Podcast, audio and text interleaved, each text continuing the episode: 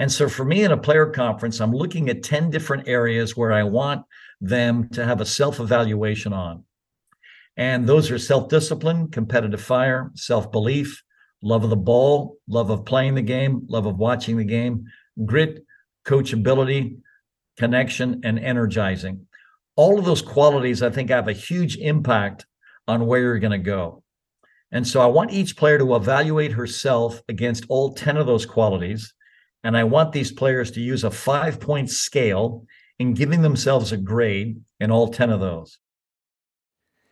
I'm Sean DeLaney, and you're listening to What Got You There. What Got You There is a must follow for entrepreneurs, creatives, high achievers, and change makers. Each week, I sit down with some of the world's most influential people and focus on the journey behind their success. We uncover the strategy, tactics, and routines that help them get there. Now it's your journey, so it's time to learn what's going to get you there. Uh, what got you there? What got you? Got you? What got you there? Today on the podcast, I have the honor of sitting down with one of the winningest coaches in the history of athletics, and that's the University of North Carolina women's soccer head coach, Anson Dorrance. Now, under his 40 plus years coaching at UNC, he has won a staggering 22 national championships. He's won over a thousand games, and he's coached 20 national players of the year. He really is someone who has deep wisdom and knowledge around what it takes to be great as an individual, but then also as a team. Now, on this episode, you will learn why the greats are always on a journey of never ending ascension towards excellence. We talk about how Anson develops confidence in his players and his teams. He talks about the foundations for building a winning culture. And we talk about Anson's competitive cauldron, which has one, been one of the foundations for his program's success. So, if you are ready for a masterclass on leadership, team building, and what it takes to become one of the greatest coaches of all time, please enjoy this conversation with Anson Dorrance. Hey guys, it's Sean, and for the last 15 years, I've been working at the intersection of elite performance, entrepreneurship, and personal development.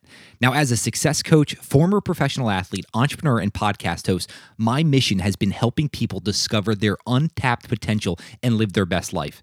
Now, after being an advisor to Inc.'s fastest growing companies, interviewing billionaire business titans, and personally coaching CEOs and executives, I've put together the most impactful tools and exercise into my online personal growth course called You Unleashed. Now, if you've been looking to get access to a course that's going to help you expand your potential, to help you overcome your obstacles, cultivate your passion, and create your purpose, then head to whatgotyouthere.com dot com forward slash you dash unleashed. That's what got you there dot com forward slash you dash unleashed, or click the link below to check out my online personal growth course called You Unleashed. Coach, I think one of the best places to start is around the Calvin and Hobbes cartoon. And I would love to know the lasting impression that cartoon had on you. Well, first of all, yeah, I use that cartoon all the time when I'm talking about uh, I guess, our basic philosophy. Because um, um, I actually studied philosophy at UNC. I ended up with a double major in philosophy and English, and um, so for me, your philosophy is actually uh, important. And of course, that cartoon is basically a cartoon about a philosopher uh, and his alter ego. And the thing that's really cool about that cartoon that I really appreciate, he's talking about the way he wants to live his life. And of course, the irony is he talks about wanting to live on this never ending ascension while he's sort of going downhill. And then he's talking about just going up and up. And of course, he's flying off a cliff. And the thing I like about that is uh, the sort of dilemma that our philosophies uh, place us in, because even though we all have, I think, the correct ambition most of the time, about wanting to live an extraordinary life or about you know working hard or living a principle centered existence. Of course uh, uh, the real world gets in the way. And so uh, what i loved about calvin is, is he explained to his tiger friend that uh, you know this is the way he wants to live. That's not the, what was happening. So he professed one philosophy as he's descending into an abyss. And so i think that's the challenge of uh, trying to live your best life. I think all of us uh, uh, that are serious about trying to live our best lives, I think uh, the real challenge is actually doing it. Because I think it's one thing to come up with a philosophy of living on this never ending ascension and then actually achieving it uh, because life is difficult.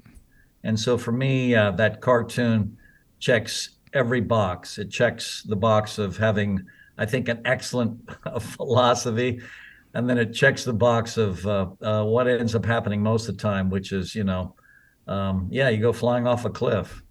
What does never ending ascension look like in your life today as you are starting to fly off that cliff? Yeah, so uh, obviously it's the philosophy I've tried to adapt uh, for my program and the people in my program. And the really nice thing about the age that I get these uh, uh young people uh, to join me at is, uh, you know, 17 or 18, and and then I have them until you know, maybe 20, 21, 22. And this is a really important part of their lives because this is the first time they're completely free to make choices on their own. Uh, before then, uh, basically, uh, uh, they were in this uh, bridled existence of obedience, and they had to genuflect to a moral authority. Uh, the moral authority uh, were basically the people in their homes, their mom and their dads. And now all of a sudden, they're free. And so my challenge is to take these kids that are finally free for the first time, that don't have to be obedient day to day because the parents aren't here. So if they want to sleep all day, they can. If they want to cut every class, they can. If they want to not do any homework that night, they can. If they want to eat pizza for breakfast, lunch, and dinner, they can. If they want to go out drinking every night, they can. They have this incredible, uh, I guess, burst of freedom that's sort of uh, given to them. Then the question is then, how are you going to live? And uh, what I'm hoping they decide to do is to live an extraordinary life. And for that to happen, uh, the most critical element is for them to develop a principle center and have that gu- guide their choices and decisions. Because I think with the correct principle center, you can lead an extraordinary life. And so, uh, do I want them to have this freedom? Yeah, I do. But I also want them to use it properly. Coach, this has me thinking about you taking responsibility for your own life. And there's a story from your sophomore year of high school. You had when you were over in Switzerland. You had an algebra teacher. You do you know what I'm talking about here? Yeah. Can, can you share the story? Yeah, that's uh, Mr. Dunleavy. I really uh, I, I, came to appreciate him more and more the older I got. At the time, um, he was confusing because he came in the first day of class, and when you go to a boys' boarding school, uh, and you can speak to anyone that has been educated in these environments. Um, you want to sort of ascend into boarding school legend. You want to do something that is remembered for the rest of the exist your existence and the existence of all of your classmates. And so you spend half your time rebelling against the environment you're in because you're with, you know, a bunch of other hooligans. Uh, and you are also free of, you know, the moral authority of your parents. And so, to some extent, you know, I lived the freedom a little bit earlier than most kids because uh, boarding school, you're more or less, uh, you know, free of at least the shackles of your mother and father, and so you do get to explore your freedom a bit more. And so we go into this uh, this math class, and Mr. Dunleavy uh, sits us all down and says, "Okay, uh, you know, gentlemen, uh, we're going to give you a homework assignment every day." And of course, you know, that's ho hum. Of course, every you know professor is going to give us a homework assignment every day. And then he sort of went in direction that no other professor had gone in, on in my experience. He said, uh, I'm going to give you this homework assignment, uh, and you don't have to do it. I'm thinking to myself, okay, okay, where's the catch? He's going to say, but if you decide not to do it, make sure that whatever you decide to do in place of it is more important to you than lowering your grade this small percentage. And then he put all the numbers up on the board. And sure enough, if you miss just one homework assignment, the effect it would have on your grade would be next to nothing because we had a homework assignment every day.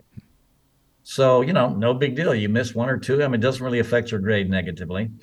And uh, he said, so it's not going to affect your grade that much. Uh, now, are you going to, you know, not understand the material as well as if you had done the whole homework assignment? Yep. But just make sure that whatever you decide in place of doing this homework is more important to you than lowering your grade this small percentage or having it compromise your understanding of the material this this this tiny bit. Just make sure that you're making choices that are more important to you than that. And we're all thinking to ourselves, Heck, even sleeping is more important to us than this bloody math class we're taking. So it was like, this is, there's got to be some catch somewhere. And then he added something at the end, which I thought was also particularly profound. And he says, by the way, I'm never going to sit in judgment of your choices. Please understand, uh, these are choices you get to make because you get to decide uh, on who you're going to be. And uh, he left it at that. And sure enough, you know, we would, uh, you know, skip doing homework for a week uh, in hopes that he would ask us, you know, Anson, I haven't seen your homework assignment uh, for the week. You know, what what have you been doing in place of it? And I was going to tell him, you know, something outrageous I had done that was so much more compelling to me than, you know, this ridiculous math homework that I was giving. Um, and uh, he never indulged us. He never questioned uh, about us not doing the homework. And it was sort of later in life when it dawned on me he was the first person that completely, well, treated me completely like an adult.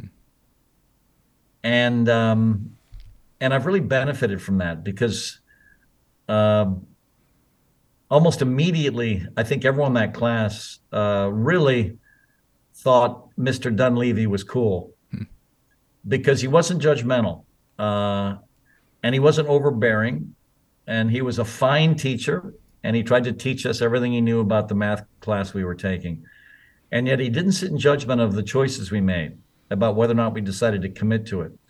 And I genuinely appreciated it. And I was listening last night to, uh, trying to think of what it was. Uh, maybe it was a podcast. I can't remember anymore, but uh, this guy was talking about uh, uh, aphorisms. Uh, maybe this was a political show.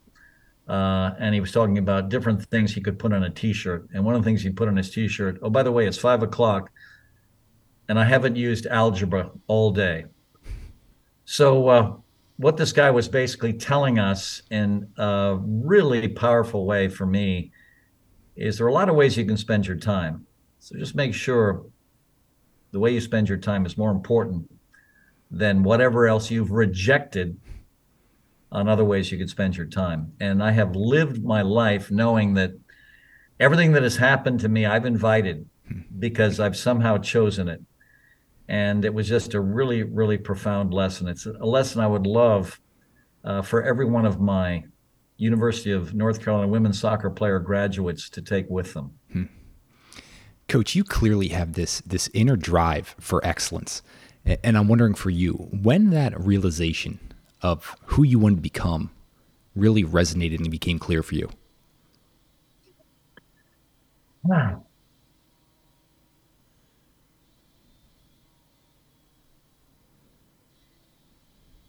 I guess if I look at um, my upbringing, uh, I was born and raised overseas. And so you really get a different sort of, uh, I guess, view of the world when every three years you move. Um, so for me, my refuge every time we moved was jumping into the local sport. And as a result, the sports world is uh, the place I made all of my friends but it was also the world where, where I felt very comfortable in wherever I was, whether it was Bombay, Calcutta, you know, Nairobi, Addis Ababa, Singapore, you know, Brussels, or Freiburg, the boys' boarding school I attended. Um, and that was the environment I felt comfortable in. I also also felt very comfortable in any sport competing, uh, because for me, I was more alive when I was competing in a sport. I learned this a lot later. I'm actually an introvert, so I had no trouble with you know uh, not being a, a, social center or you know not talking to people. Um, but the uh, the environments that came alive in usually had something to do with sport and the people I was involved in, in that sport, and not just my teammates, but even the people I competed against. And I felt incredibly comfortable in that world, uh, so comfortable that. Uh, um, I think I developed uh, an expertise in something that was given to me by just playing all these different sports while I was growing up. In fact, uh, the best way for me to share this uh, story with you is uh, uh, I was listening to a political show, uh, and I listened to all the political shows, blue and red. And this particular day, I was listening to Rachel Maddow, who's a, a liberal commentator, political commentator. And she was bringing on some expert to talk about something that she was addressing. And then all of a sudden, uh, the expert turned around and said, By the way, Rachel, what are you an expert in? And it sort of took her aback for a second because she actually thought about this and she didn't have a quick, snappy re- reply. She said, uh, after thinking about it for a while, I am an expert in reading comprehension. And I was thinking to myself, well, that's interesting because she could say, you know, she's an expert on national politics or or something. She could sort of answer the question the way they would advertise her show. And she didn't answer it that way. She didn't ever uh, she didn't answer it to, you know, try to attract more viewers to her show by claiming to be an expert in something. But what she claimed to be an expert in explained why she's my favorite political commentator. Because what she does better than anyone else is she explains things to me. And the way she explains it, she articulates things so well and explains it so well. I know one of the reasons she does is because she understands everything she reads and she can take some something she reads and turn it into her own language and explain it to me in a way that I can understand it. Whereas if I read the same passage that she read, I wouldn't have the same comprehension. And I was saying that's really, really interesting. And then I started thinking, well, what am I an expert in? I certainly know a lot about sports or or soccer. But I don't think that sets me apart. I think there are a lot of people that know a lot about sport and know a lot about their sport. The more I thought about it, this is what I'm an expert in. I am an expert in competition.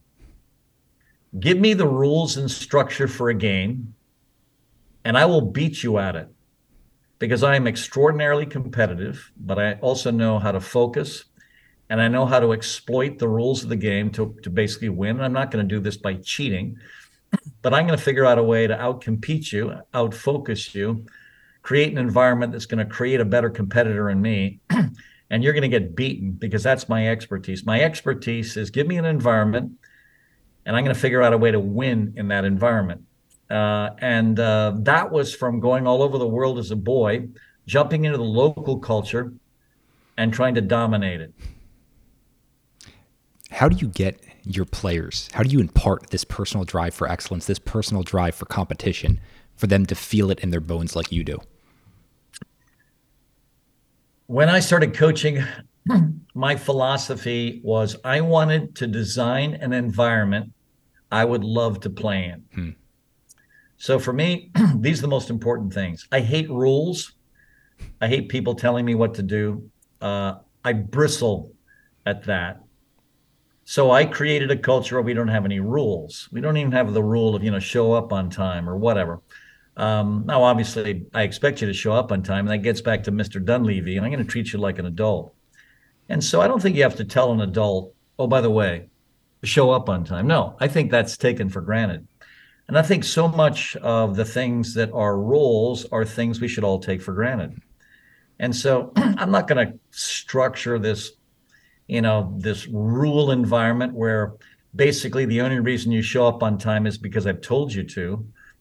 I would like to think the reason you show up on time is because you respect me, you respect your teammates, you respect the environment where we've created. and that's the reason you showed up on time because you respect yourself and uh, you expect to be respected, et cetera, et cetera, et cetera. So hopefully, one of the reasons you show up on time is because you are principle centered and you want to lead that kind of life. So I don't like rules, but I do like principle centers. And then when you show up, for me, the environment I would love to have, the environment I would love to compete in, I would love to know at the end of every practice, I am the alpha. I would like for them to declare publicly that I was the best player in practice that day. then the next day, I would like to compete to be the best player again, and I would like that declared. So that's what we do. We have this thing called the competitive cauldron. we have 28 different competitive categories, and I want at the end of the semester, I wanted to be declared the alpha. I want to be the one that dominated on average all 28 categories. And now we've taken that to such an extreme. Not only do we still have the competitive cauldron, which is the 28 different categories and a bulletin board that's updated every day before practice, but now we have uh, an analytics team. Hmm. And these are uh, gentlemen and ladies that are studying statistics at the University of North Carolina. They're getting uh, a degree in uh, data analysis, and they're taking my practice and they're turning that practice into data. And at the end of that day, they get together as an an- analytics team and they rank that day's practice performance based on the five or six different exercises we ran with a measure on who won each exercise and where they ranked in that day's particular exercise with an overall ranking at the end of the day. And by around 10 o'clock or 10.30 p.m they email out the results from that day's training session. Hmm. so at the end of every day someone's number one and someone's number let's assume if we have 30 players in the team and four of them are goalkeepers. In the field player thing someone's number one and someone's number 26 and the other players were scattered somewhere in between and the goalkeepers in their pod of four someone's number one someone's number two someone's number three and someone's number four and that's emailed to them that night. So the amount of information they get is immediate and uh, it's powerful. And that's what we do to drive competitive fire. Because if you're not competitive, you're not even going to look at it. If you're competitive, you're going to look at it every day. You're going to come to practice and take a sneak at the big bulletin board. And every single night when that email comes in, you're going to check just to see where you were. And then if you're competitive, you're going to make a decision oh my gosh, I had my ass kicked today. Well, that's not going to happen tomorrow. Or if you're a beta, oh my gosh, my ass was kicked again. Well, looks like that's going to happen again tomorrow. Depends on who you are. and so for me, that's what drives performance in my environment. Hey guys, it's Sean, and we are about to dive right back into this episode. But before we do, I wanted to take less than a minute to tell you about my online personal development course called You Unleashed. Now, over the years, I've personally coached CEOs, executives, and professional athletes, and I've interviewed over 300 of the world's most successful people on this podcast. And my course, You Unleashed, compiles the most important routines, mindsets, and skills that you need to skyrocket the success in your own life. Now, you will learn these things over 19 video lectures that I'm going to teach you in this course. And you can find out more about the course by heading to whatgotyouthere.com forward slash you dash unleashed, or you can click the link below. Now, that's whatgotyouthere.com forward slash you dash unleashed. Coach, when you bring up the competitive cauldron, do you have a player over the years that your mind just goes to as someone who thrived in that environment and a story that could bring this to life in terms of that competitive inner drive they had? Absolutely. My favorite story is uh, the April Heinrichs story. April Heinrichs is from Littleton, Colorado. and when I started recruiting her, um, I wasn't used to recruiting women. I was used to recruiting men. And you're the perfect one to talk to about this, by the way, because you've experienced, you know, competing at a collegiate level in men's sports. So you'll understand how simple it was to recruit you to a school like North Carolina. So I'll give you my typical men's recruiting call back in the day. So this would be like early 80s. So I'm recruiting a male athlete. Hello, my name is Anson Dorrance. I've seen you play. I think you can step in and start for me as a freshman. I've got uh, a full scholarship for you. Um, the guy grunts a couple times. Great. See you in August. That's men's recruiting. yeah, it's pretty spot At a school like this, yeah, I mean, a school like this, someone offers you a full scholarship, which basically tells you you're going to start. Um, that's it. You don't need to know anything else. And so I was thinking, my gosh, I'm clearly a brilliant recruiter. I can't wait to start recruiting young women. So I get on the phone with April Heinrichs. And hello, April. My name's Anson Dorrance. I'm the soccer coach at the University of North Carolina, Chapel Hill. I've seen you play. I've got some money for you. I think you can step in and compete to start as a freshman. I'm trying to hang the phone up, and she says, uh, "Coach, coach, hang on, hang on, hang on. Uh, um, how does your team get along?" I was thinking to myself, "Oh my gosh, that's an interesting question." Um, I would call the following week, April. We got some money for you. I think you can step in at right wing and start for us. Um, uh, and again, I'm trying to hang the phone up. Uh, uh, coach, coach, how does your team get along? Every single time I called her she wanted to extend the conversation by asking me how my team got along. I was thinking to myself, who cares? When I played at UNC, I mean, you know, Um, the center forward, you know, had horrible breath. You know, I could play with him. I didn't have to hug him, and we didn't have to have a, you know, fraternity ritual together. You know, the right back was missing teeth. I mean, he was a horrible example of the human race, but we could play together. I mean, I didn't understand what this, you know, get along thing meant because I could get along with anyone, you know, as long as they were ass kickers, I could play with them. You know, we didn't have to, you know, join the same fraternity or whatever, or join the same, you know, go to the same gentleman's club every Friday night. So I didn't understand what the hell the question meant. So I invented something. April, they get along great. You know, who knew? Who cares? So anyway, she ends up coming. And all of a sudden in preseason, it dawned on me why she kept asking me that question about how my team got along because she comes in and basically destroys the rest of the freshman class. She's clearly the alpha in that class. Then she proceeds to basically beat up on all the sophomores, embarrass all the juniors, and humiliate all the seniors. And all of a sudden, one player after another is coming into my office saying, Coach, what are you going to do about April? What are you going to do about April? I was thinking to myself, well, cloner? Are you kidding me? This is the greatest thing I had ever seen. What do you mean, what am I going to do about April? You want me to get her to transfer to Duke? Do you want to play against? Oh no no no no no no. We don't want to play against her. I said I want you guys to play like her. The thing I loved about April is in every single environment and team she had been on in her life, they hated her. Why did they hate her? They hated her because she was extraordinary. And she didn't compromise anything to let her teammates feel comfortable against her in practice. She annihilated everyone in every minute of every practice and every game. She wasn't there to win Miss Congeniality. She was there to compete. She was there to basically rip heads off, tear legs off. And that is the way you become extraordinary. so uh, for me, that's the environment I wanted. When I was the U.S. women's national coach, I was hired in 1986. When I was hired to coach the U.S. women's national team, the United States had never won a game in international competition. Let me say that again. When I was hired in 1986, the United States women's national team had never won a game in international competition. Five years later, we were world champions. Who was the first player I picked for that roster? Heinrichs. And then the other players I picked that came in, I pointed at Heinrichs and I said, That is how we're going to train. We're going to train like we're sharks with blood in the water. We're going to go after each other in practice so that the game is going to be feeling like a vacation for you. So that's how hard practice is going to be. Coach, this makes and, me. Oh, sorry. Yeah. Yeah. No, but to this day, uh, the United States is still on top of the world. That culture hasn't changed. And that's critical. What's critical if you want to be extraordinary, certainly in a contact sport, is competition.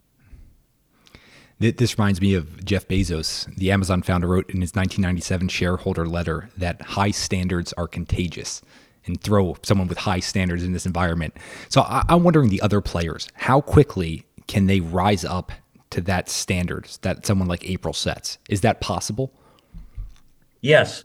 Um, and then all of a sudden they all feed off each other because then we do have athletes on the national team that can compete with April. So now for April to survive and be the alpha, she's got to grind up her platform even more. Uh, one of my favorite statements in Mia Hamm's book, Go for Goal, is she wrote the statement down When I got to North Carolina, I could finally be the athlete that I was. Because, like with April, in so many environments, in the way we raise our girls and boys, it's so different. If a boy is competitive, he's put on a pedestal. If a girl is competitive, she's excoriated by her own culture, like there's something wrong with her. There's nothing wrong with you. You're an alpha female. Come to paradise, come to Chapel Hill, because there's a coach there that's going to wrap his arms around you and protect you from the chaos of the universe, protect you from all those betas that can't thrive because you're crushing them in every practice. No, you belong here. And so if you can create an environment like that for your elite athletes, honestly, male or female, you've done something. And that all comes back to culture. What does your culture embrace? That statement you made from uh, Bezos is fabulous. Yeah, that's contagious. And if we all embrace the fact that uh, we are going to embrace competition, sure enough, competition is going to be embraced. And can April also get even better if she's competing with a Michelle Akers or a Mia Hamm or a Kristine Lilly or a Julie Foudy or a Carin Jennings Gabarra or Shannon Higgins or Linda Hamilton or Joy Fawcett or you know Carla Werden Overbeck? And that was my starting team in 1991 when we won the first world championship. Yes, they all have to get even better because to survive in that team of alphas, you've got to really work. And one of my favorite lines that April gave to a newspaper when they interviewed her about playing at North Carolina, she said uh, she never had to work so hard for so little dominance in her life. In other words, she knew the environment she was in was perfect for her because it made her even better. Coach, this has me thinking a lot into culture, something I, am I'm fascinated by. I know you've spent years thinking about and developing. When you're thinking about going into a new environment, you mentioned enter, entering the world team. What what are the, the the levers you're trying to pull to influence culture early on, besides just bringing great players like Heinrichs in? Well, first of all, you introduce the cauldron. You introduce basically uh, data, uh, and uh, the thing that's so important about data, you want to be connected with your players in a very real way. And the thing you learn uh, uh, early in coaching is a part of your responsibility in coaching is to take your players' personal narratives to the truth. Very rarely is a player's personal narrative true. It's shaped usually by parents when they're young, or you know youth coaches uh, also when they're young, and usually uh, it's laced with some excuses to protect them from accountability and pain. And obviously, if they're being protected and they have excuses uh, when they don't do well, um, they're not getting to the truth fast enough because as soon as you can get an athlete to the truth, they get to make a decision on who they are. If their narrative is laced with excuses to protect them from the, the fact they're not good enough to start or whatever, um, they're protected from doing anything about it. Which again takes me right back to uh, Mr. Dunleavy. What do you value? What do you value? Do you value starting? Get to work. Because right now, these people are ahead of you. Here's the data every single day. Do you value starting? Yes, I do. And I whine to my parents about it every night. And then they come back with me and tell me that I'm doing great. I'm just, they're just so sorry I'm being cheated by the coach. And, you know, the small violin comes out and the parents start playing it in front of their child. Now they've completely wrecked their, their child. What the parents should so is, yeah, um, you want to start? Get it done kick everyone's ass in in practice. I hear that you have a competitive cauldron there. So maybe send me the results. Oh no, no, mom, dad, you don't want the results. Oh, does that mean you're at the bottom of all these charts? Uh, well, actually, you know, I am. Well, then, you know what? Get to work. I'll make a decision on who the hell you want to be. so this is why data-driven, I guess, challenges are the best because you can sort of weave and bob through subjective, uh, I guess, evaluations. No, let's make a performance objective and then perform. Coach, at that key decision making moment, you're holding up the data, you're holding up truth. Now the player gets to decide who the hell they're going to be in this world. Are there things you're doing so they don't play that victim mentality and go the opposite direction, where they actually embrace the challenge to step up and really go after who they can become? I'm, I'm just wondering how you toggle that because that's that's a balance beam. No, I mean, so yeah, no, some don't make it. Some uh, are not going to make it, but um, not everyone's going to be a champion. Yeah. so it's a very small club, but they have to decide whether or not they want to be in that club. Because let me tell you something about joining that club. Boy, does it take a lot of work. Okay, here's the other thing. I mean, there are so many different ways they're protected. Even when I was a national team coach, the problem I had early in my national coaching career was we would bring in 32 players on a Sunday. The next morning, the players didn't know if they were going to have a fitness test or a 1v1 tournament. Because the two things that I wanted the kids to make sure they could basically, I guess, control before they came into camp was to come in fit and to also make sure they played a lot of one on one. Because back in the old days, we didn't have a lot of training camps and they weren't able to play on professional teams. Because back when I was the national team coach, there was no really pro league for the kids to play in. So I would give them basically a self coaching uh, manual of things they had to do on their own. And one of the things that I emphasized was one on one. if you want to become an elite soccer player, you have to have the ability to beat someone on the dribble, but also defend against a dribbler. So one of the best ways to prepare for our camps was to play one on one all the time. And Carin Jennings Gabarra, who was the MVP of the 1991 World Championship, she had an incredible partner to play against one on one. His name was Jim Gabarra, the guy she ended up marrying.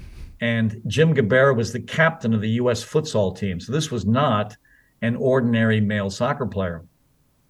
This was an incredibly skillful one. And so when Carin's playing against him one on one, this is a war. And so trust me, there's no right back in the world. Carin was a left wing for me that would be as good defensively as Jim Gabarra. And so, holy cow, that's the environment that she was training herself in in preparation for our camps. So they come in on a Sunday. Next morning, and in my first camp, I told them all to come in fit. And I told them if they didn't come in fit, I was going to send them home. So obviously, I had to, you know, I guess show people I was a man of my word. So we did a fitness test. One girl flunked. Right after she flunked, I had the uh, manager of my team gather all of her things together at that practice, drive her back to the motel she was staying in, and pack all of her bags, drive her to the airport, and we sent her home. That was the last time a player came in unfit. Nothing more humiliating than that. And so everyone came in fit, but they also came in playing 1v1. So through that week, we're doing all these things to compete in. So at the end of the week, there is a competitive cauldron. But here was the dilemma. On Sunday, we would play a, an 11 v 11 game. At the end of that game, I would get the girls together and either put in a bulletin board, you know, who made the team and who didn't. And then uh, they would go shower and clean up afterwards. And then I would have exit interviews with as many as I could before their flights left. The dilemma was for player 19. I'm taking 18 to the Mundialito in, in Italy, and the other kids I'm not taking. So if you're a young woman and you have friends all over the roster, and most of the girls do, they know the whole roster. If you don't make the team, you're going to walk up to your best friend that made the team and you're going to say, I didn't make it. Now, this is your friend. So here's the way your friend's going to react. The friend's not going to say, Yeah, yeah, you had a very ordinary week this week. No, no, no. No friend ever tells you that, especially in the culture of girls and young women. They go, I couldn't believe it. Oh my gosh, I thought you had an incredible week. And now the girl's thinking, I'll tell you, Anson is such an asshole. Uh, I was clearly one of the better players this week. Every player that made the team, that's a friend of mine that I spoke to me, that spoke to me about it, told me that I was clearly one of the best players. And now I'm not on the roster. So now on the exit interview, the girl's sitting there with her arms folded. She's not listening to anything I'm saying. I need her.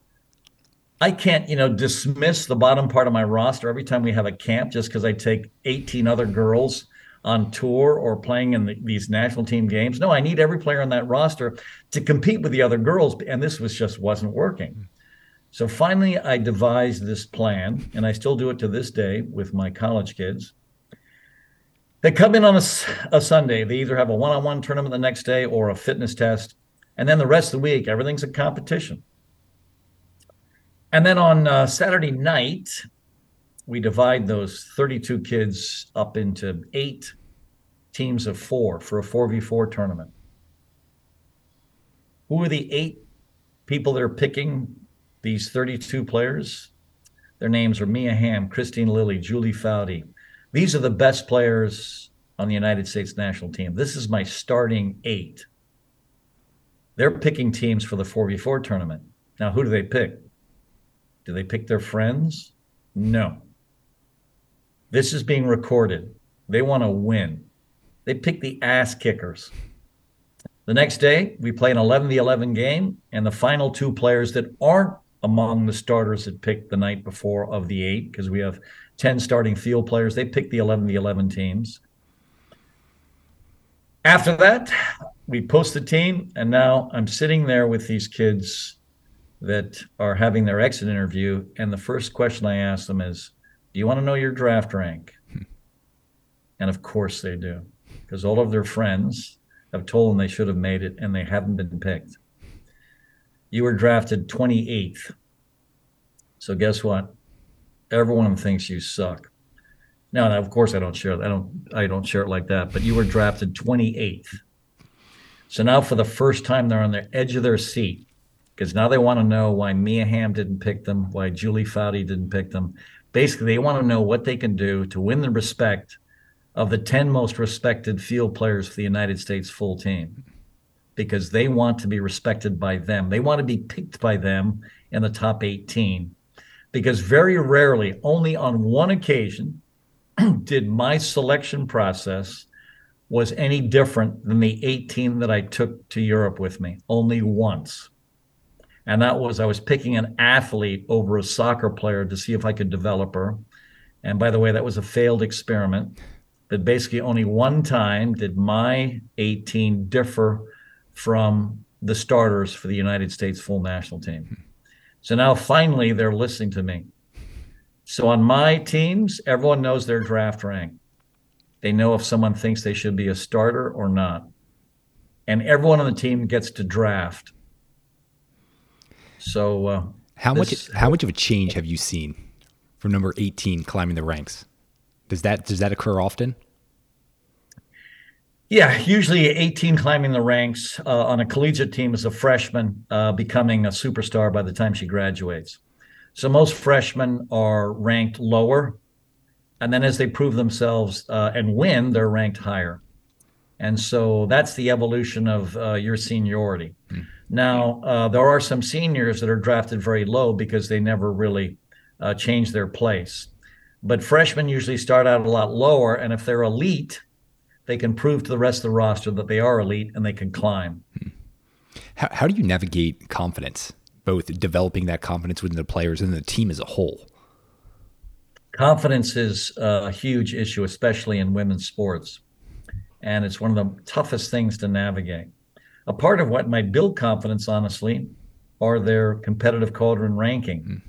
If they're consistently winning, that's going to construct confidence my guess is if they're consistently losing, uh, either they're not doing the work or uh, they have an issue with confidence. And we've seen people on both sides of that divide.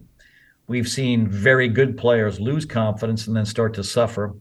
And we've seen very average players gain confidence and then start to thrive. And so this is the sort of uh, the bubbling part of the cauldron that's very interesting because uh, confidence is that's hit or miss, honestly. The way we try to construct it is we try to have every player construct uh, a personal narrative that's the truth, first of all. And a part of that is understanding what her mantra is. Your mantra is what you are exceptional at. It's a statement, a positive statement about who you are at your best, but it's the truth. An affirmation is a positive statement of who you are and who you want to be. The affirmation might not be the truth, but it still has to be a positive statement about where you want to go. So, the thing we use to construct confidence is the mantra and the affirmation. Every player should know their superpowers.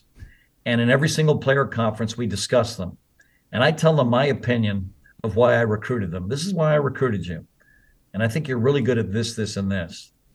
But there are things that I think we need to work on for you to get to the promised land. So let's talk about this, this, and this. And so a lot of this conversation is getting their personal narratives to the truth. And so for me in a player conference, I'm looking at 10 different areas where I want them to have a self evaluation on. And those are self discipline, competitive fire, self belief, love of the ball, love of playing the game, love of watching the game, grit, coachability, connection, and energizing all of those qualities, I think, have a huge impact on where you're going to go. And so I want each player to evaluate herself against all 10 of those qualities. And I want these players to use a five point scale in giving themselves a grade in all 10 of those. If you think you're already a national team player in this category or an Olympic caliber player in this category, give yourself a five. If you think you're already at a professional level in this category, give yourself a 4.5. If you think you're a UNC starter in this category, give yourself a four. If you think you're a kid at UNC that deserves to play in every half as a substitute, give yourself a 3.5. If you think in this particular category you're within the travel roster, give yourself a three, et cetera, all the way down to zero. So the kids are now evaluating themselves in these 10 different categories because I'm trying to sort out whether or not their personal narratives are close to the truth because I want their personal narratives at the truth so they can decide who they're going to be. Because again, uh, too many people and athletes for that matter have a personal narrative that's just fake. It's not true. Yeah, coach, in uncovering that personal narrative, I, I know you have the, those 10 things that you're looking at. Is the personal narrative, is this a written out document in addition to that? Or is it just basically those 10 bullet points, the mantra, um, and the aphorism? No, the uh, the uh, uh, the ten things are things we discuss. Okay. And then they give themselves a grade, and with the exception of self belief for them, and with the exception of coachability for me, we sort of debate this a little. so uh, if you were a freshman and you were attending my first meeting, course, the freshman is terrified. This is the first player conference. And one of the things you're going to do in this player conference is you're going to recite to me the three core values, actually, four core values that we expect all the freshmen to have memorized. And they come in, the first thing they do is they recite their core values. And so they've got to recite, you know, uh, to be a force of fortune, instead of a feverish, selfish little clod of ailments and grievances, complaining that the world will not devote itself to making you happy. That's our non whining uh, principle center. We don't believe in whining. So every kid not only has to be able to recite that, they have to be able to live that. Because I don't want to hear any frigging whining about anything. And so we have, you know, three others that all the freshmen memorize and recite in front of me before the player conference extends itself. And then we get into all those bullet points eventually. And those bullet points, I ask and I say, okay, on this five point scale, where would you say your self discipline is? Now, of course, uh, you're a freshman. Would you tell me your self discipline would be at a five at a national team level or Olympic team level? Yes or no? No. Right. Would you tell me that uh, you're at a professional level? Yes or no? No. Right. Would you say that you were a starting caliber level player, though, in this category? Coach, now we're now we're, now we're getting fine lines, but no, uh, with, with, the respect I have for your program, no. No, you would have to say yes. Why? Because you want to start. Hmm. If you're a freshman that doesn't want to start, I've made a mistake in recruiting you. So almost every freshman says four. Hmm. And then I say, What'd you get on the beep test? The beep test is a cardiovascular test. Any player can pass the beep. Our standard in the beep is 40. If you get 40 in the beep, you have worked your ass off all summer.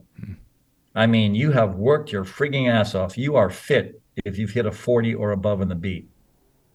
So now I ask you, what'd you get on the beep? And you say, uh, 28. I said, okay, you want a four in self discipline? and the standard was 40 and you got a 28, I'm going to give you a 2.8. Now, if the player has an IQ above, you know, 100, what that player is going to sort out is I've taken her beep score and I've moved the decimal point over one. And so now she's an abject terror because she thinks that I have some sort of data point that's going to expose whatever she says the rest of the way. Mm. So now from this first one where she's flying high and yep, she wants to start. And now all of a sudden the standard is 40, which she didn't attain. Now she's a little bit nervous because now she's entered the world of what's called standards. and this is scaring the shit out of her because she's already realized she's flubbed the initial standard on self discipline. So it goes from there. You mentioned a minute ago you have them memorize the values. And I know there this is strategic. Can, can you walk through the reasoning behind that? Yeah, in the old days, uh, um, well, in the really old days, I'm one of these guys that loves to read. So I've read, you know, hundreds of business books. And what was interesting about all these business books I read when I was young is um, it was telling me that all the great companies um, have an extraordinary culture. And the culture is based on mission statements that they select, but also uh, the things they live by within the culture. And so I had all these, looking back, rather insipid statements about the way I wanted my culture to live. Things like, you know, we work hard or we don't whine. You know, we had all these different things. and uh, wasn't really working. So one day I'm reading the New York Times Magazine, and I'm reading this article by a woman that studied Russian literature at Columbia for her PhD.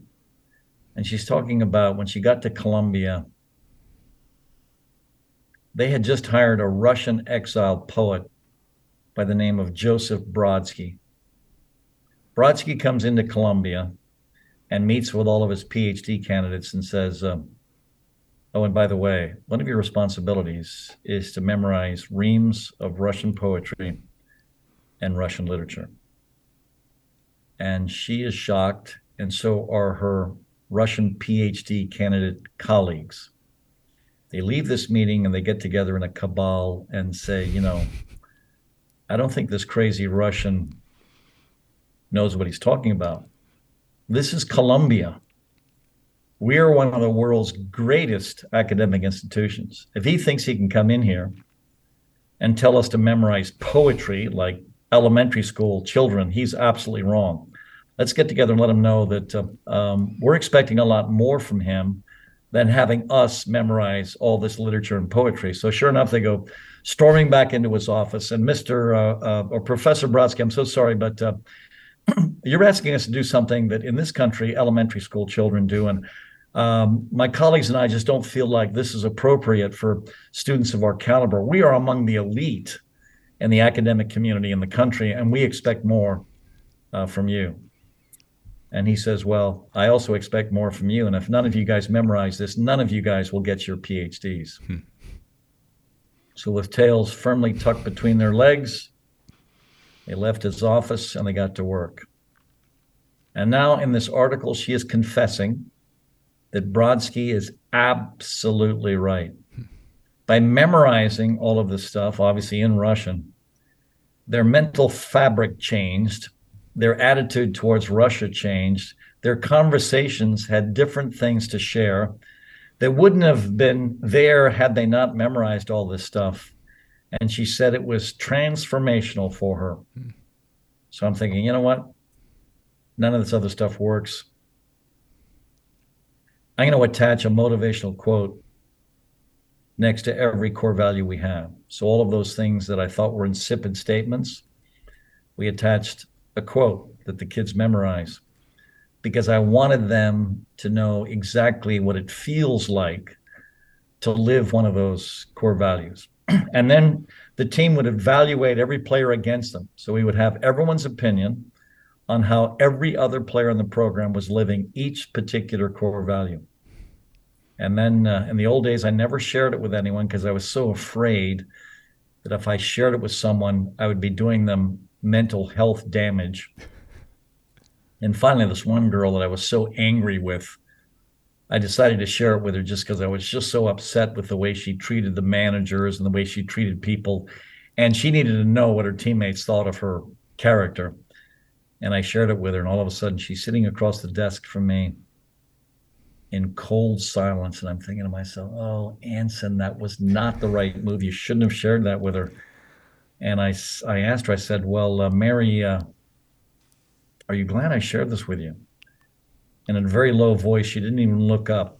She kept looking down at her core value grades. And she said, Yes. Hmm. And then I said, Why? Why are you glad I shared this with you? And then she looked up at me and she said, Because I have to change. Her transformation before the end of her senior year was extraordinary. Hmm. In her senior speech, and every senior gets to make a speech, I don't get to edit it was amazing. And she talked about how after that player conference and after hearing the opinion of all of her teammates, she decided she had to make a change in everything that she was doing, the way she treated people, et cetera, et cetera, et cetera. And her senior speech was just a mar- remarkable contrition of her transformation into a better level of human being. And I loved it. From then on, we shared the grades with everyone. We did it differently, and now we're at a place. For a while, we actually showed them where they ranked on the team, and that I don't think that was positive. So now all we show are the top four. So they see the top four names. So I want them to know the role models on the team. Yeah. Uh, and then we showed her, her grades underneath that, but not a rank of where she stood. Hmm. And there's a black line. We want every player to live above a 3 0. Five is an, I'm sorry, four is an extraordinary example of this core value. Three is lives this core value most of the time. Two is sometimes lives this core value. We want every girl and every core value to live above a three. And if they're below a three, we want them to fight to get above a three. And so we're experimenting with different leadership ideas actually this semester to see if we can get every one of our kids to live above a 3.0 average. So that's where we are now in the evolution of our character building and principle centered living building speaking and leadership for that matter. Yeah, speaking of that evolution, how did you originally define the core values that you live? How do we define them? Yeah. Um, these are different things I thought were critical to create a great culture. Um, and you know we've tweaked it. Uh, all of the leadership council has to sign off on them every year. Uh, we change them periodically. The 13th is new. It was changed by the 2012 Leadership Council. Uh, the 2022 Leadership Council changed a core value into something else. Uh, so this is uh, organic uh, because in order to uh, live it, the leaders have to believe in it. And if they don't believe in it, they can change it. obviously, I have veto power because even though I have a benign dictatorship. I still have the final say. Uh, but I listen to my leaders. And if they uh, have a very strong opinion about something, even though I might disagree with it, I will generally go with it uh, and have them live with it as we see if their idea or mine would have been better. Of course, one year, uh, the leadership council came in and shared with me uh, uh, this player they thought should be starting over someone else and that's the area where, even though I don't have any rules, uh, the decisions I make are who plays, who starts, and how many minutes, and who travels. But this one particular team was very strong about trying to have this one kid uh, play. And I said, Well, I disagree with you, uh, but I've won a lot of national championships, so I'm going to be fine if this thing blows up in your face. So we're going to go with your choice. And sure enough, it blew up in their face because they were wrong and I was right. And so basically, they have to live with the things they disagree with. Um, and even though I've never, you know, met with them afterwards and said, you know, I told you so, the smarter ones were thinking, hmm, Anson was right. Anson, you were saying that you started to actually show where they ranked in the values. What other things do you wish you started doing sooner as a coach? Well, obviously, I wish I had done the core value thing immediately. Uh, but in order to do that, I think you have a, have to have a certain amount of confidence and maturity as a coach. Can you walk me through that, Anson? I'm, I'm well, yeah, your own personal yeah, journey. Think, uh, yeah, the uh, the problem, uh, not the problem, the evolution for most of us that coach is when we first start coaching, we don't know if we're any good. Um, and so, what you spend your, I guess, early years doing in coaching is trying to prove that you can win and you're not really sure that you can yet. Even the most confident of us don't really know we can win yet. Um, and there's so many different factors that are involved in winning that have nothing to do with you. I mean, if every one of your players suck, you're going to lose. There's nothing, you know, complex about that. And if you can't recruit good players, you're going to lose. There's nothing complex about that. If you recruit assholes, you're going to lose. There's nothing complex about that. So there's so many things that can get in the way of your success. And honestly, bad luck can get in the way of your success. A bad referee can get in the way of your success. Now, this year we were winning with 16 seconds to go in the national championship final, and our goalkeeper was barged into the back of the net with 16 seconds to go. We're winning 2 1. That's a foul. The ref didn't call it. So there are a lot of different ways you can lose. So the trouble with coaching is your success and failure is very transparent you're in the public eye. If you have your rear end handed to you regularly, um, that's not going to really construct your confidence, no matter who you are. And if you are the sort of person that does want to control your fate, you're going to take every loss personally and you're going to blame yourself. Why are you going to blame yourself? Because you're going to blame yourself because you're on the way to being a great coach. And if you're on the way to being a great coach, every single loss, you're going to figure out something you could have done that would have allowed you to win the game. And you're going to figure out a way to basically solve every issue you have. But initially, all you're trying to do is to sort out whether or not you can actually coach. So, this thing I'm talking about right now, which should be a priority, very rarely with a young coach is it a priority. And yet, the older you get, the more you realize it's the most important thing that you do. The most important thing you do at a collegiate level and at a youth level is invest in personal character. But the trouble is, what bubbles to the surface earliest is whether or not you're winning. So, where do you spend all of your attention?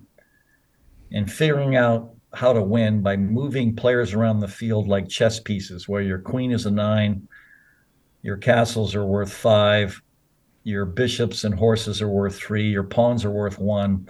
And you're trying to sort out the value of each player with whatever numerical system you have in your own mind to evaluate your talent.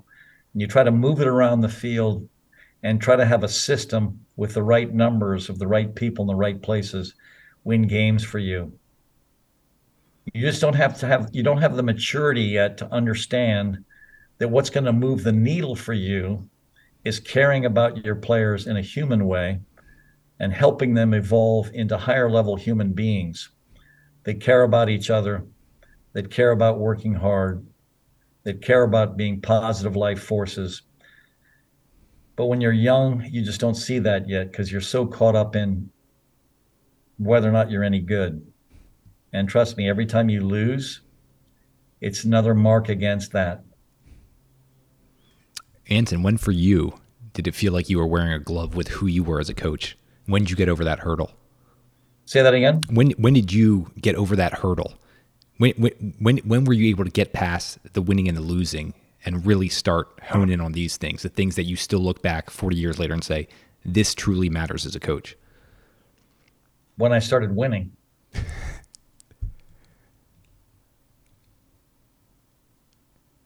Yeah, it's not complex. If I had done a lot of losing when I started coaching, I would have bailed.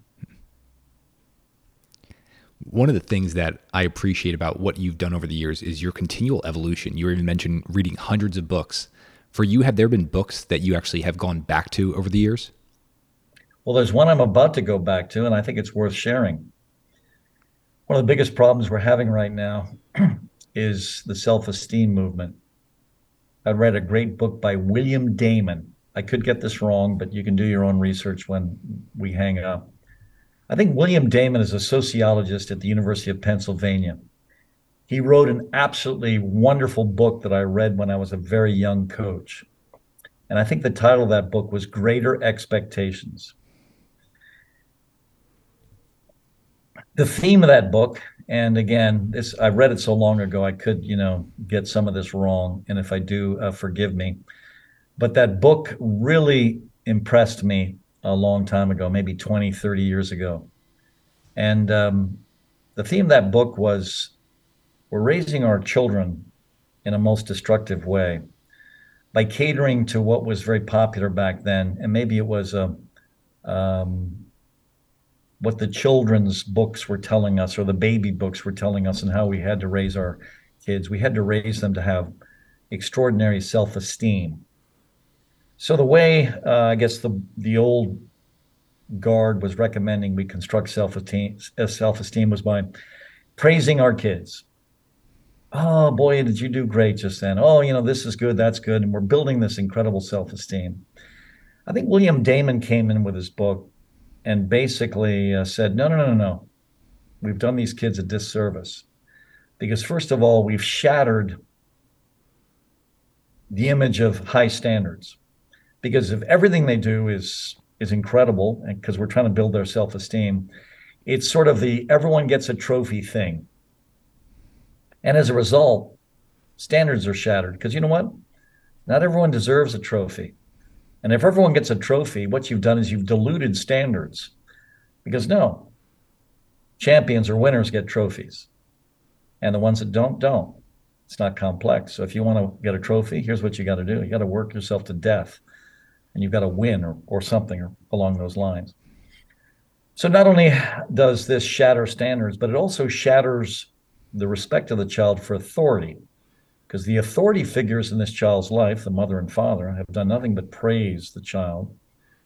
And way down deep is they know that, you know what, I don't think what I just did was particularly praiseworthy. So now they're losing respect for their authority figures. So what happens? Well, we're left with that. They come to me now, 17, 18 year olds. They've been praised their whole lives for basically not doing anything. And now they've got sort of a chip on their shoulder about authority figures because their authority figures have lied to them. We brought a sociologist in in 2012. It was great. I loved what this guy presented. And honestly, I can't remember everything he said, although it was a brilliant presentation. He was our sociologist emeritus on our campus, and his lecture was fabulous. I don't remember all of it, but I do remember the first two slides. The first slide had 1969 on it, and I'll never forget that because that was the year I graduated from high school. So obviously that year resonated with me. 1969, this kid's coming home from school. He's got all F's on his report card, and the parents are screaming at the kid. Then it jumped to the year he was giving the lecture, which was 2012. The kid comes home from school, all F's on his report card, and the parents are screaming at the teacher. So what he was telling us is the kids we're coaching now have a cabal of support where through the self-esteem movement, nothing they've ever done has been their fault. There's always been an excuse laced to any failure to protect their self-esteem. And so as a result, if they don't start for me or play well or anything else, it's not their fault. It's my fault. And that's a completely different dynamic in terms of getting a team or a player to his or her potential. So that's where we are right now. Those are the millennials, those are the Gen Zs. And this is where employers are pulling their hair out with the millennials first, and now, of course, the Gen Zs. Because in the old days, if you got Fs, it was your fault. And now, if you get an F, no, no, no, no, couldn't be your fault. We're building your self esteem. Clearly, they don't understand the home you come from and the fact I've been reading you children's books, you know, since you were two years old. The professor and teacher has it all wrong. It's clearly their fault. They don't know how to grade you properly. And so this is an issue.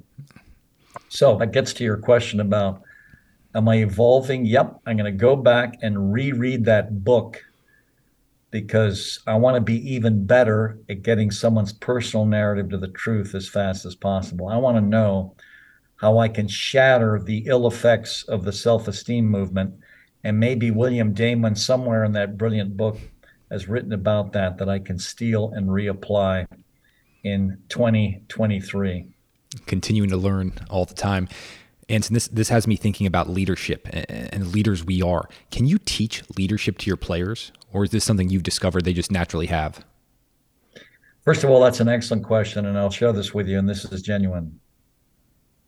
I'm asked to speak on leadership regularly, and I always tell the, the people that are hiring me, you know, whether it's West Point or the Naval Academy or, you know, some leadership consortium uh, locally I always say, well, listen, please know I'm going to cash your check for teaching leadership. But if someone in the crowd says, Anson, do you believe you can teach leadership? I'm going to say no.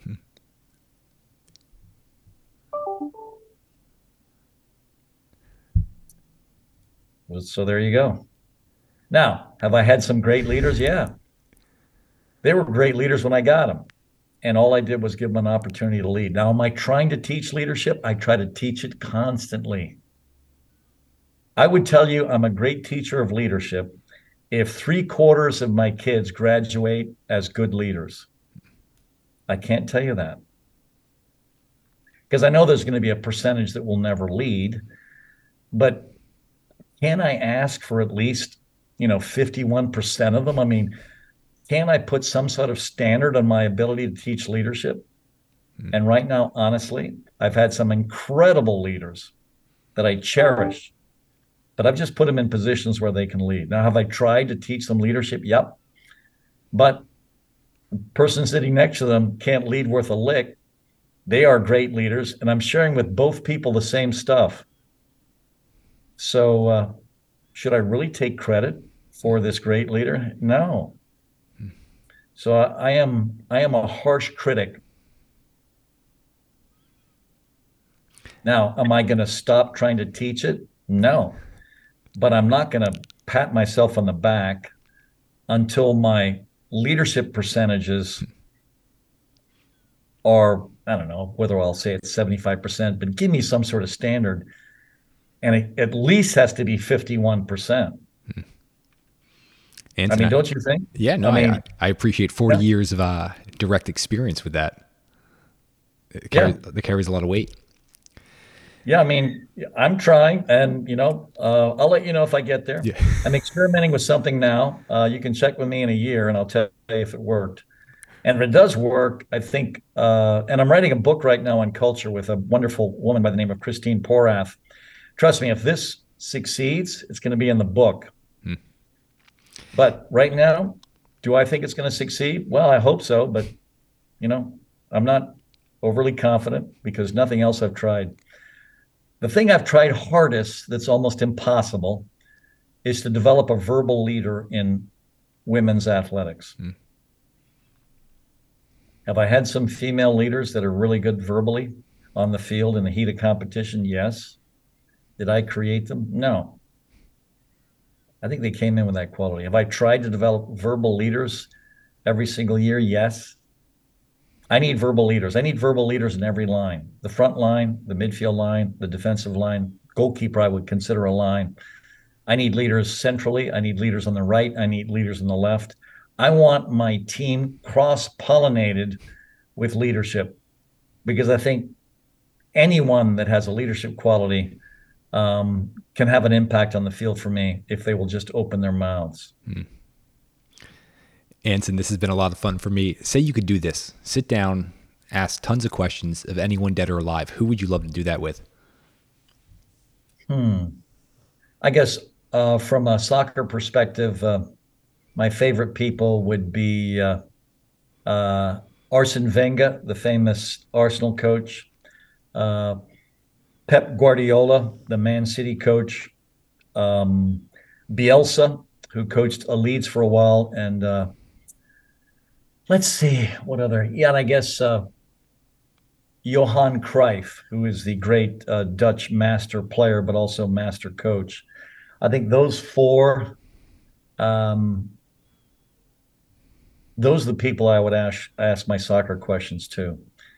Uh, the ones that I would ask uh, leadership questions to would be uh, Winston Churchill.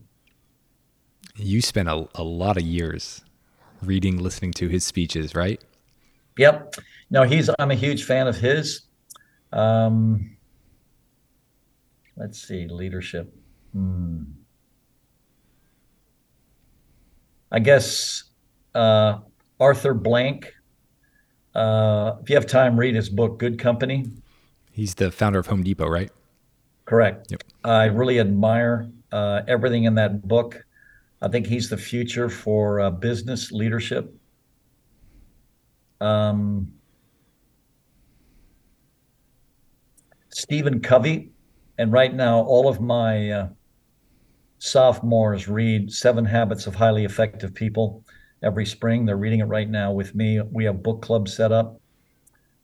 And if I had to pick a fourth,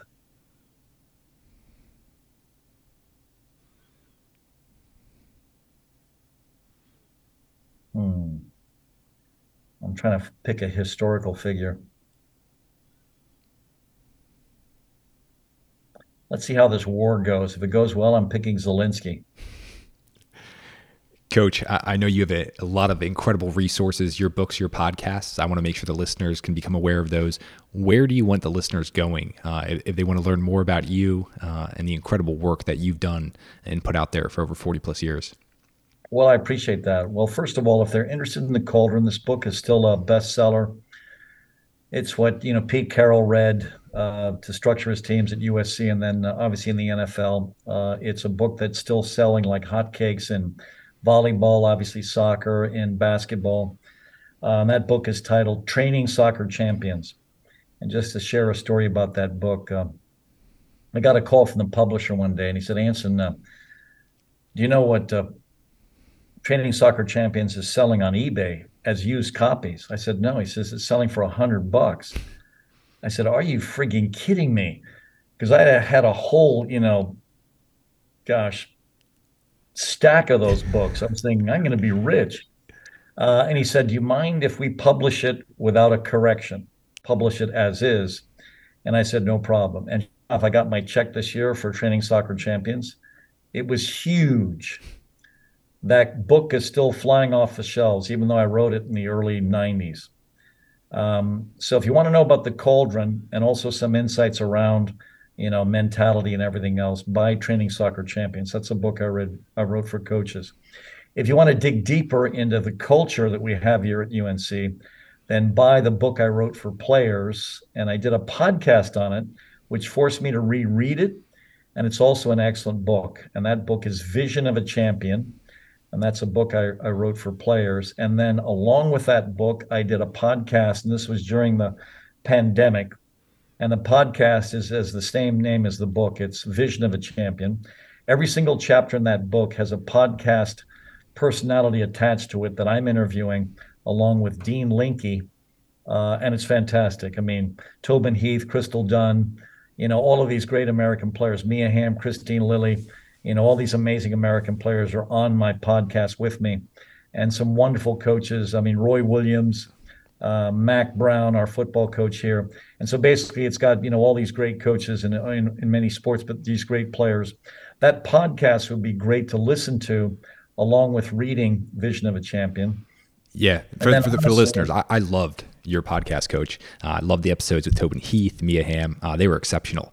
So if, you, if you're fans of this podcast, What Got You There, I know you will love that podcast as well. So that'll be linked up as well. Well, I appreciate that. And then the other piece is uh, Tim Crothers, a Sports Illustrated senior writer, calls me up out of the blue years ago and says, Anson, uh, I'm fed up with interviewing NBA players. Uh, they don't want to do any interviews. They sit down in front of an interviewee and they they're not interested in answering any questions. They're also jaded. Um, this is driving me crazy. I want to come down and write a book with you. Uh, do you mind if I spend a year with you and write a book about you and your culture? I said, not an issue. You know, Tim, come on down. Tim comes down. He doesn't spend one year with us. He spends five years with us. And what does he do? He doesn't write a hagiography where he's just talking to people that like me. He has a whole chapter on everyone that hates me.